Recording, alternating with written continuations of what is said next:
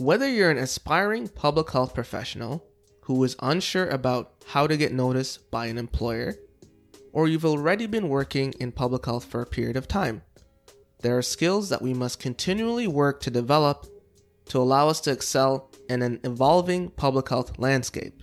In this episode, we'll be talking about 7 core competencies that are crucial for the effective practice of public health.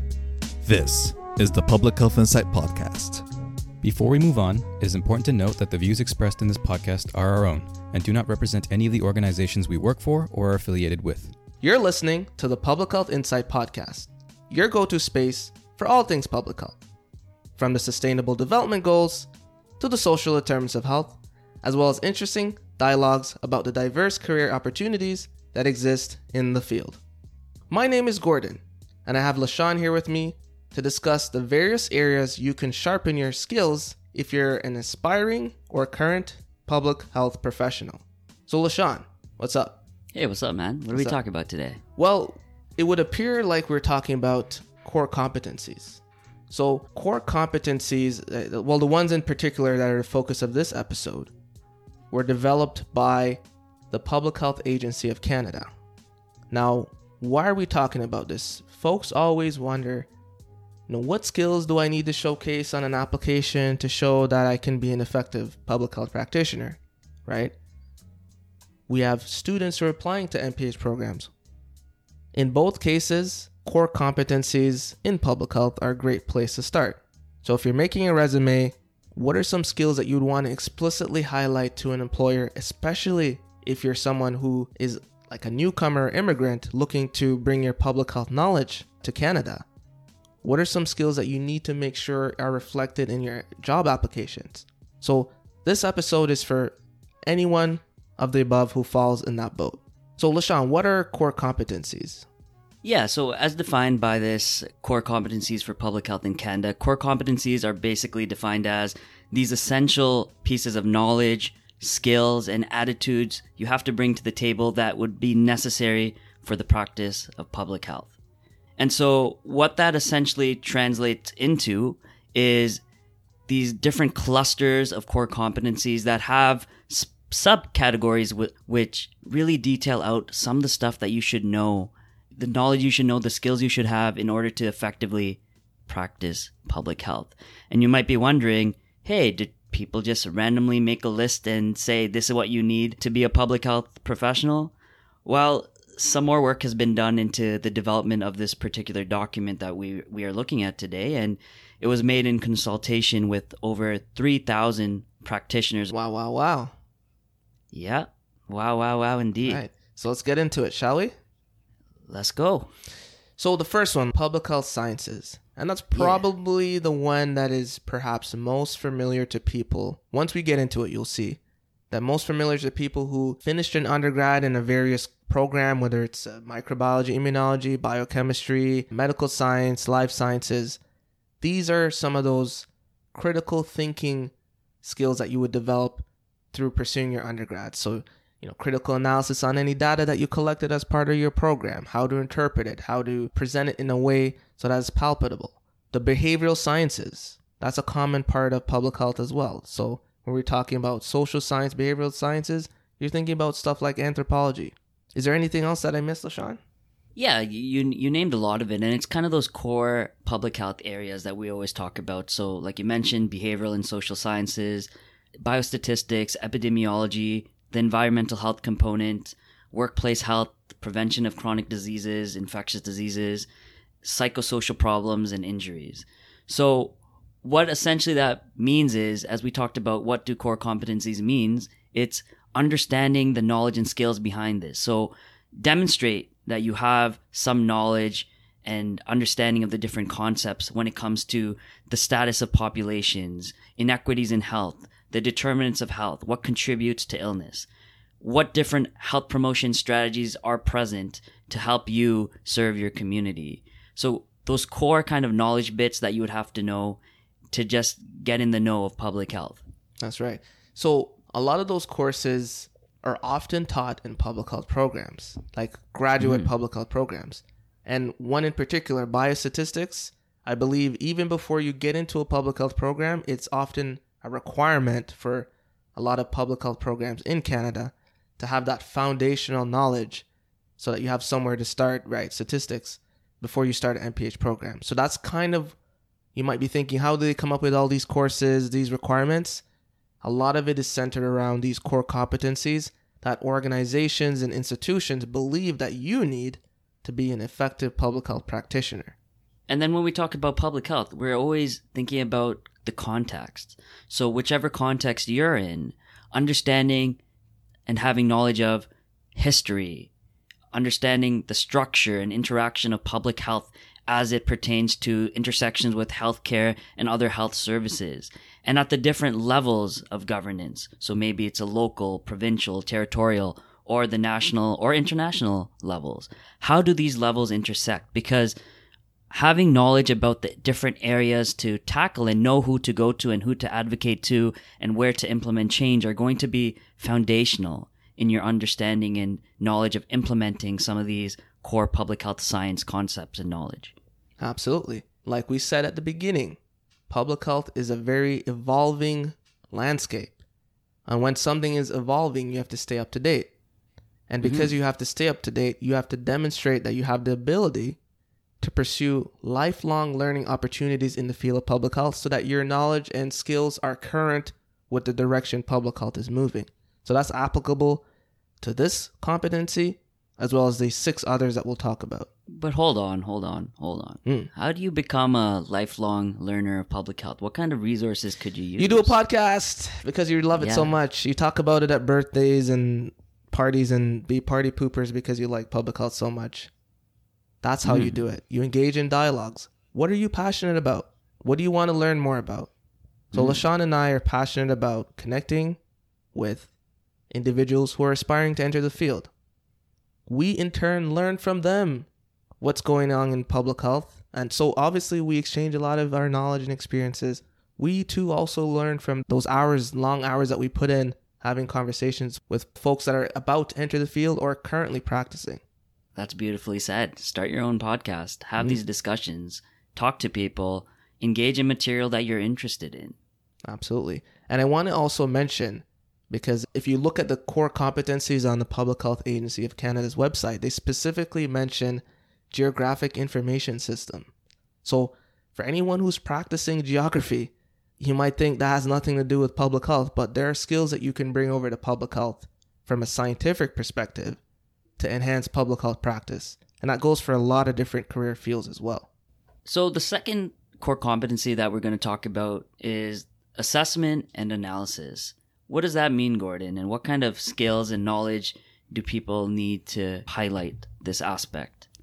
Yeah, what this tries to hit home is the fact that as a public health practitioner, you're going to be involved at some level in terms of the collection, assessment, and application of information, right? So that includes collecting data. That includes formulating facts and concepts and theories.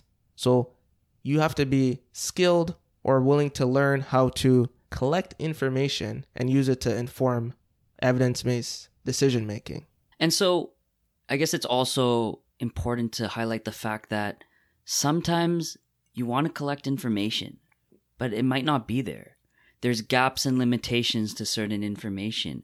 So how will you kind of assess and analyze that situation to make evidence-based decision, despite that lack of, that information gap, to serve the communities that you need to serve? So being able to think that through and analyze the situation and implement this critical thinking and reasoning to this data analysis and applying that information is going to be key. I'm glad you brought that up because we're living the example right now. There is the COVID-19 pandemic, which of course I don't like to talk about, but it exists. And even world-renowned experts were struggling to keep up with what this thing really was and what was the best way to approach it, much to the frustration of the general public, and rightly so. As you collect more data, information can change, right? So this ongoing assessment and analysis of a current situation is something that's a critically important skill to have in public health, to be open to changing opinions and recommendations based on the evolving evidence. And something we'll get into later is the nuances of communicating this to the general public and the difficulties that arise from changing scientific information. A lot of people think when something is science, it shouldn't change, and they can get very frustrated by it. So we won't talk about that too much now, but that's sort of the importance of being able to have that core competency of assessment and analysis. Mm-hmm. And when you kind of dig a little deeper as well, it's like, sure, you're working in a given area and you're considering your specific context, but how can you use information from other contexts, whether it's, you know, different ethical contexts, political contexts, sociocultural or economic contexts, to not necessarily relate that exactly one-to-one to your situation, but how can you use that information and learn from that and create best practices and lessons learned from some of the strategies that they've used to solve a different public health issue.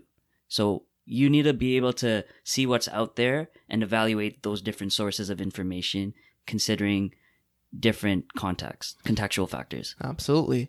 And we talked about assessment and analysis.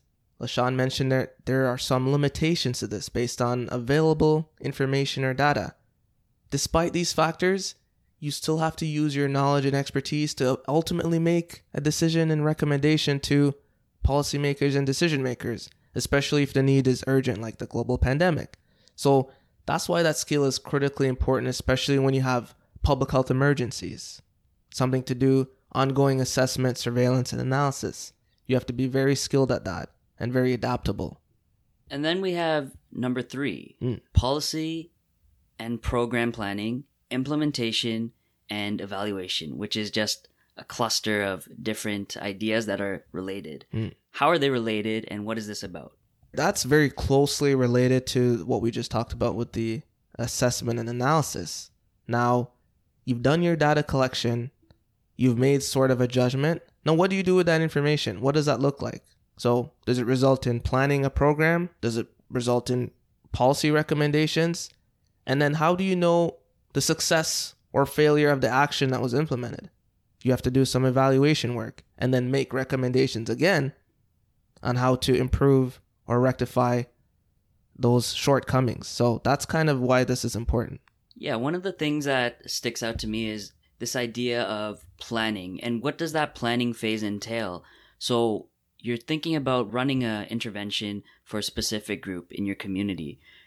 You might think that this is such a great idea, but what are some of these unintended outcomes or consequences of you delivering this intervention? You need to be able to plan for some of these things that might happen, and you must have some sort of risk response that you can have associated to that. One of the great planning tools we have in public health, however, is a health equity assessment. And this is a tool that helps you think of some of these outcomes or negative unintended consequences and the different populations that your given intervention or program may affect. So thinking through them in a very logical, evidence-based way is very important. So you brought up risk response. We brought up program planning, implementation, and evaluation. And it's not explicit in this core competency and sub-core competencies underneath it. Project management. Project management. Let's go. Right? So where does that fall? Planning a program. What does that even mean? Who are the stakeholders that need to be involved in the planning? Right? How is the progress going to be monitored and controlled? Right? So maybe we advocate for that one day, Leshawn, that project management is added as a core competency. But inherent in this is those core principles. Exactly. No, I totally like that. And as a project manager, you're effectively doing exactly what you're saying. You're initiating something, you're planning something, you're considering the different consequences to what you're doing in a very dynamic nature. And you're consulting with different stakeholders, the community members along the way, to make sure what you're doing is appropriate given the situation at hand. So definitely has a lot of touches of project management within this core competency. Mm-hmm. And one thing in project management, if you remember way back in the early pages, is sort of the benefits realization. So who is the program intended to benefit? You talked about the unintended negative consequences and more of the intended positive impacts. So how are the benefits going to be realized from this project? What is the end point of the project? Is it a time-limited thing that's going to go away to inform something else?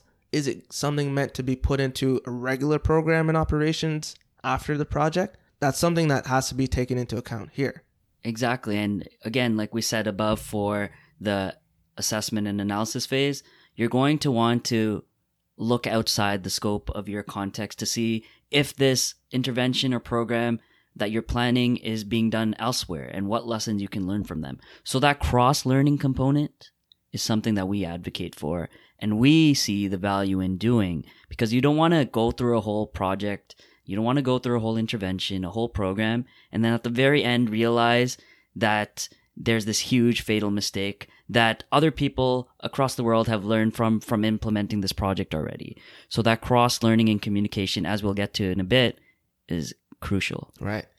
And one of the subcomponents of sort of planning those programs, you know, monitoring and evaluation, is you have to demonstrate an ability to set and follow priorities and maximize outcomes based on available resources.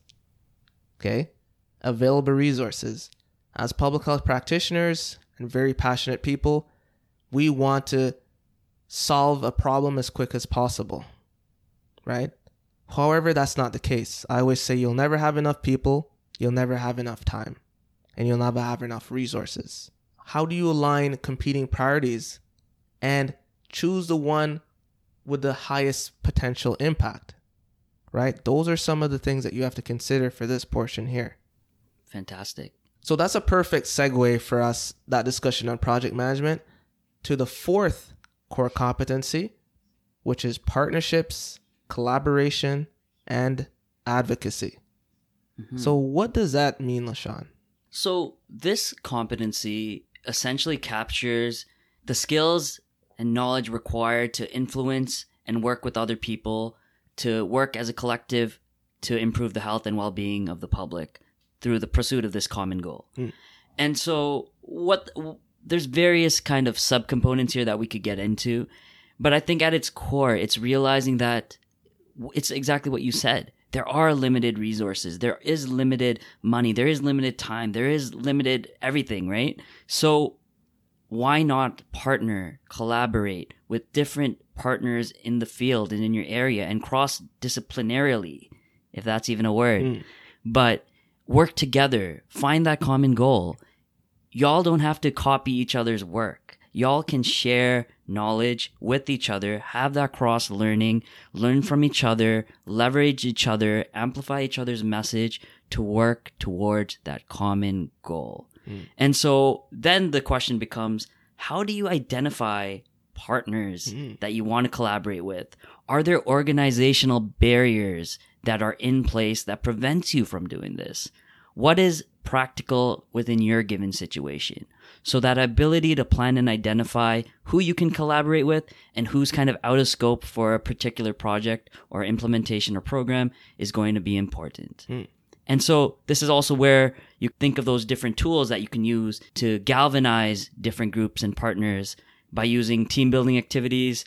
One thing you're going to be utilizing for sure is this idea of conflict management, conflict resolution, and group facilitation, which Gordon really loves doing, to build these partnerships, to cultivate these partnerships.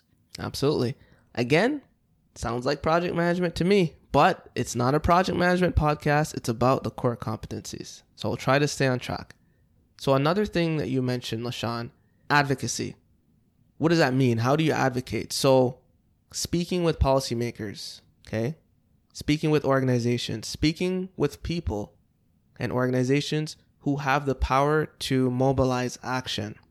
So inherent in this, and we'll get to communication in a second, but framing issues in a way so that people can understand the importance of it and how it affects society in general.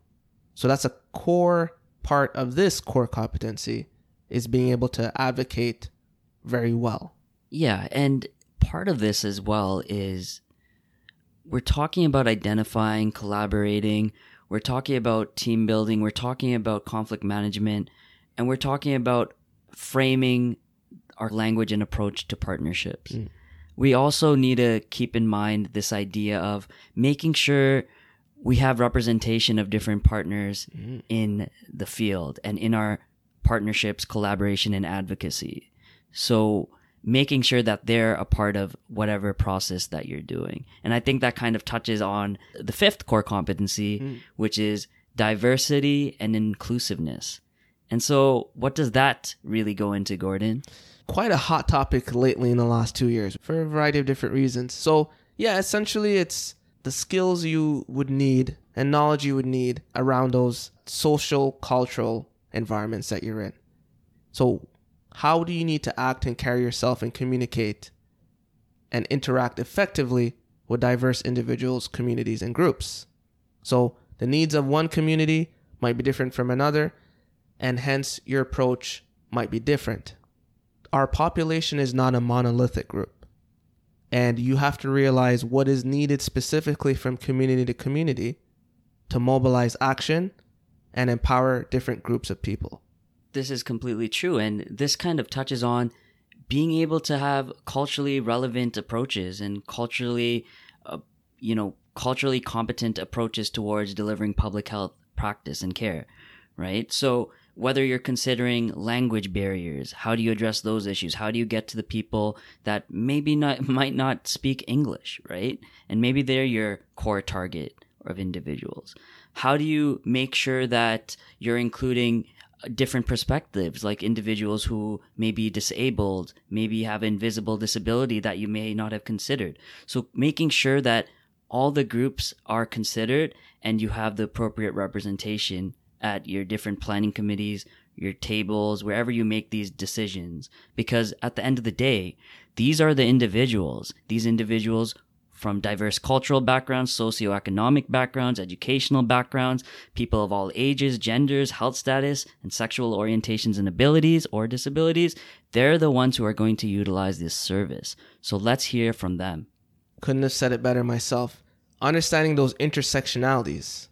So people can be diverse in more than one way, right? And everyone experiences social pressures differently, right? So including in the planning phases, those folks that the programs are intended to benefit is something that as practitioners, we have to make sure we do an intentional job at. And it should never be an afterthought, because programs will likely fail. And then we go to the sixth competency, Gordon. One of our favorites, communication. So what does communication involve? And especially in the context of public health. Communication. Yeah. Sorry to cut you off. I just had to say that. Super. All right. So what is communication about? Where do we start?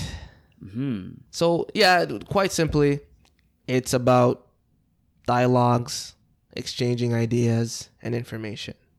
Now, what did I say? Exchanging. So communication, a lot of the times we think of it is a one-way street. But communication is really dialogue, feedback, talking again, getting feedback, and coming towards some sort of understanding on what an action might look like. So that's what communication is in a nutshell. There's a lot of room for opportunities and improvement in communication with me, you, Leshawn, and everyone else out there in the world. You can never be a finished communicator. And as you'll see at the end of this, core competencies are something that you strive towards that you will never really truly fulfill. But if you stop trying to fulfill it, that's when you'll become less than competent. So I'll throw it back over to you with that. Yeah, communication is this broad area which entails written communication, verbal communication, nonverbal communication, and one that's often forgotten about, listening skills. Being able to listen to others. A lot of people like talking, but especially you, Gordon, but sometimes it's good to listen. Computer literacy skills, being able to see what communication channel works best with the audience you're trying to serve or the people you're trying to work with and communicate with. Why send them an email if they don't respond to emails? Maybe they do better with one-on-one meetings. Maybe it's a text message, a WhatsApp message. finding out what works best with them so you can engage them to the best of your ability. And then this part I really like is this idea of working with the media and social marketing techniques. And Gordon has a lot of experience with talking to the media, so I'll throw it over there. Why is talking to the media important, Gordon? Oh, I thought this was going to be about you, but okay. No, it's never about me. It's for the people. Speaking with the media.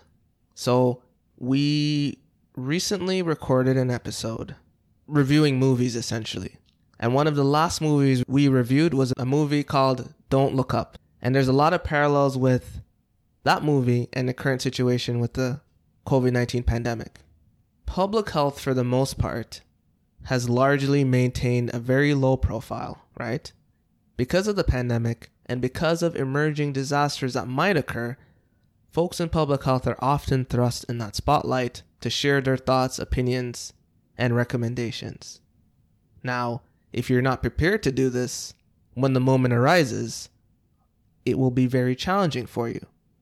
So in the movie, we can see the scientists struggling to communicate their message effectively. And in the real world, we know there's a lot of talk around the CDC director being confusing in the messaging to the public. So we can see, because there is communication between, not only internally between staff members, but to the general public, there has to be competencies there to be able to do that. So what Leshawn was referring to when he put me on the spot was, I had the opportunity to do interviews for print media and TV around the reasons many Black communities might be hesitant around getting a COVID-19 vaccine. I would say, reflecting on the first interview I did, I didn't feel like it went very well. And when you do some reflection, you realize you never really received any communication or media training, like ever, in your undergrad or public health programs. So given that these gaps exist, it's incumbent upon us to realize where we can sharpen our skills and to take the necessary actions to do so. Exactly. And I really like that bit about that media training and having some sort of training to understand that audiences receive messages differently, and understanding that for any given media, there's a specific way or best practices in how to communicate a given message effectively. Okay? So that kind of goes in line with a lot of the things that are developing in our society. So the use of technology to be able to communicate effectively, and using digital marketing tools to be able to spread messages and have those messages be received in a way that relates to that target audience. So in a nutshell, that's what this communication section is talking about, all these different ways that we communicate as public health professionals. Okay. And I'm not going to let you get away with that one. So in that core competency, right, we talked about media. But what is media? Okay. You have traditional media. You have social media. Social media in its own right has become a juggernaut, and public health experts are sort of scrambling to understand the digital space. And I understand, Leshawn, you've recognized this as a gap, and you've taken some action towards increasing your competencies in this element of communication. Can you talk about that? Yeah, so looking into studying more of digital marketing, we spend a lot of our times in these virtual and digital environments. And oftentimes our responses and our interventions and our way to disseminate information comes in that same digital virtual format. So how to think about this nuanced way of delivering information in this digital space is what digital marketing gives you a grasp on. The best practices in how to use different social media platforms, different hashtags to use, ways to deliver interactive forms of media, whether it's through sound bites, short video content, picture-based content, or text-based content. What are the evidence-based strategies that marketing companies, digital media companies are so successful at doing? How can we draw upon those tools and techniques and use them in public health? Why not? Why do we have to stick within public health to learn skills and develop different competencies that we know are being used by other industries and organizations to get their message across? Let's get our message across. There we go. Thanks, Leshawn. We just talked about the importance of using technology effectively to communicate. That ties in digital marketing. And we did say at the beginning, public health was an evolving landscape. So perhaps 30 years ago, the digital marketing space wasn't a viable thing to pursue. But now, it absolutely is. So again, core competencies, things that you'll never reach, but you always have to strive towards, or it'll go on the back burner. Now, perhaps one of the most important core competencies, the seventh and final main core competency, is leadership.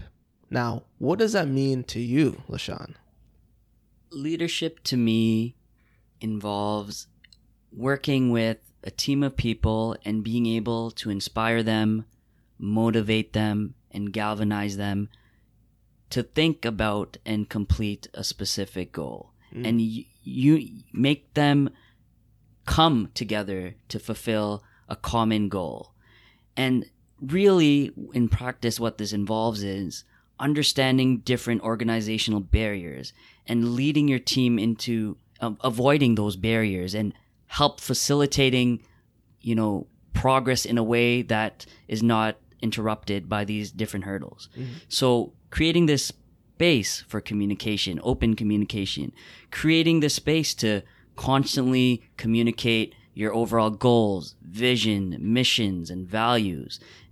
And I think at its core, making sure that these individuals who are on your team have the tools that they need to complete whatever they need to do at hand. So that's why I like this idea of servant leadership in public health. Mm.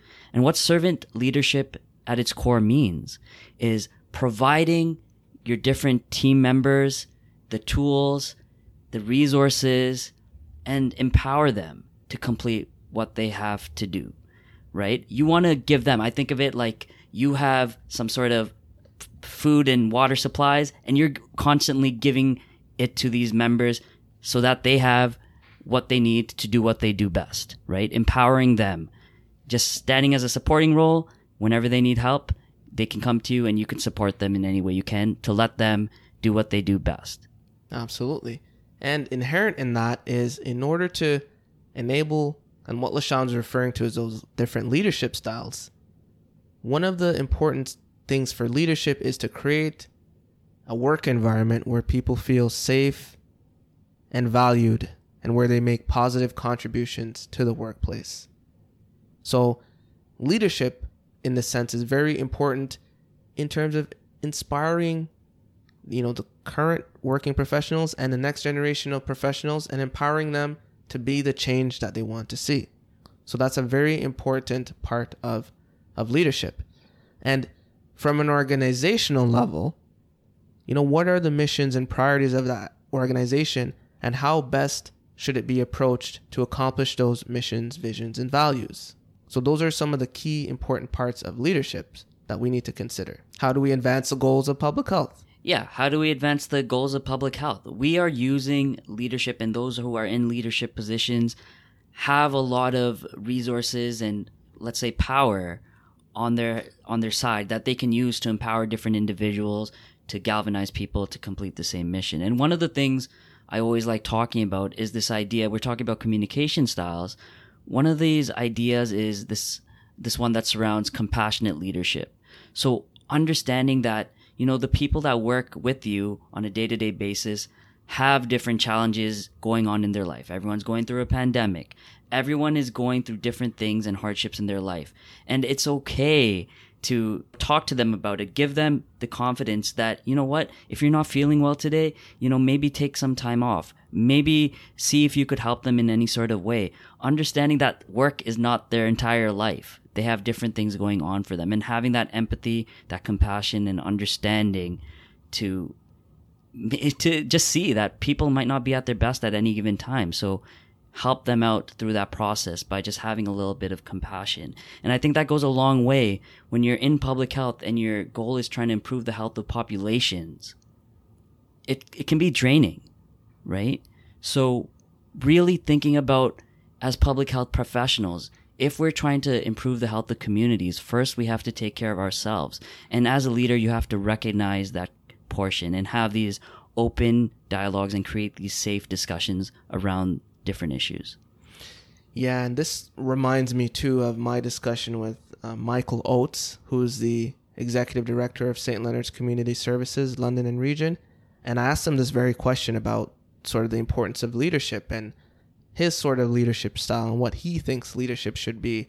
And I think what his response to that was, his job is to hire very talented, compassionate people and to get out of the way and allow and create the systems and infrastructure and processes that they need to be effective people in the workplace, so that the people who benefit from those programs can be seen with dignity in their work. So that's something that I thought that was most impactful from a leadership perspective, in terms of even, and then how do you maintain those standards? How do you ensure that the bar that you set for your organization, for the performance of your peers and colleagues and employees is maintained at all times? So that's some of the things that as a leader, that leadership core competency, not a lot of people are interested in the leadership capacity because it requires a lot more responsibility and a lot more visibility and a lot more accountability. However, if this is something that you're pursuing, even if you have a little group that you're leading and managing, Leshawn and I always talk about, how do you lead effective meetings? So these leadership skills also come into play when, not necessarily if you're a designated leader by your job title, but if you're leading a group on a project, if you're leading a specific meeting, these are some of those skills that you're going to need to be an effective public health practitioner. I love that. And so we just basically went through these 7 core competencies, and overall, you might be thinking, they're so diverse. There's so many different things I have to consider. Gordon, in your opinion, is there one that's more important than the other that people can focus on? And do you need all these different competencies to work in public health? What would be your approach to that? That's a great question. So I'm not sure I would put myself out there to rank them in order in terms of the importance. However, I will say that there are a few that cuts across different aspects. So I think in order to be a public health practitioner, as much as you have to do undergrad in something, you have to do a master's in public health, global health, or whatever other field, or maybe you have some public health experience. Through those experiences, you're going to develop some level of content knowledge, okay? You might know about substance use and alcoholism. You might know about climate change. You might know about emergencies. What about those soft skills that are going to be needed to make you an effective public health practitioner? So I think everyone can watch YouTube videos and learn about the opioid crisis and when it started and all that stuff. Public health sciences, I think, will come from just being interested in different topics. I think what you have to focus on is partnerships, collaboration, and advocacy, as well as communication competencies. And I think those two cuts across the other 5, and that will make you an effective public health practitioner. No, I agree. It's really hard to discern which is ranked higher than the other, so I'll avoid doing that. But I think at its fundamental unit, these core competencies are all necessary to some extent. And coming out of an MPH program, I wouldn't have thought so, but having been working in the field for some time now, I've been able to see all of these actually as different cross-cutting themes in any given situation. Like you said, you might not have a formal title as a leader, but maybe you're leading a discussion or you're leading a little focus group. That is when your leadership skills will come into play. You're communicating every day as public health professionals. I would say it's a large part of what you're doing, especially in the virtual environment. You're always communicating. You're always thinking about diversity in public health to make sure that everyone's voices are heard and the representation is there. We want to work as a team in public health. Of course we do. Collaboration, partnerships should be at the forefront of all our efforts. Program, planning, policy, implementation, and evaluation, it seems like a very technical thing, and maybe there are specific positions that may require that more so than others, but at its core, when you're thinking about it, you're always planning for different things in public health. So a lot of those critical thinking skills, planning tools, and techniques are going to be important.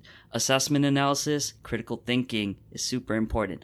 And public health sciences, like Gordon mentioned, that can come with experience and your subject matter expertise. So I agree with what Gordon is saying in terms of a lot of these are cross-cutting soft skills that you will need to have and are relatable to any sort of field. It doesn't necessarily have to be public health. All these things that we're listing could be implemented elsewhere, and you still have that transferable nature to it.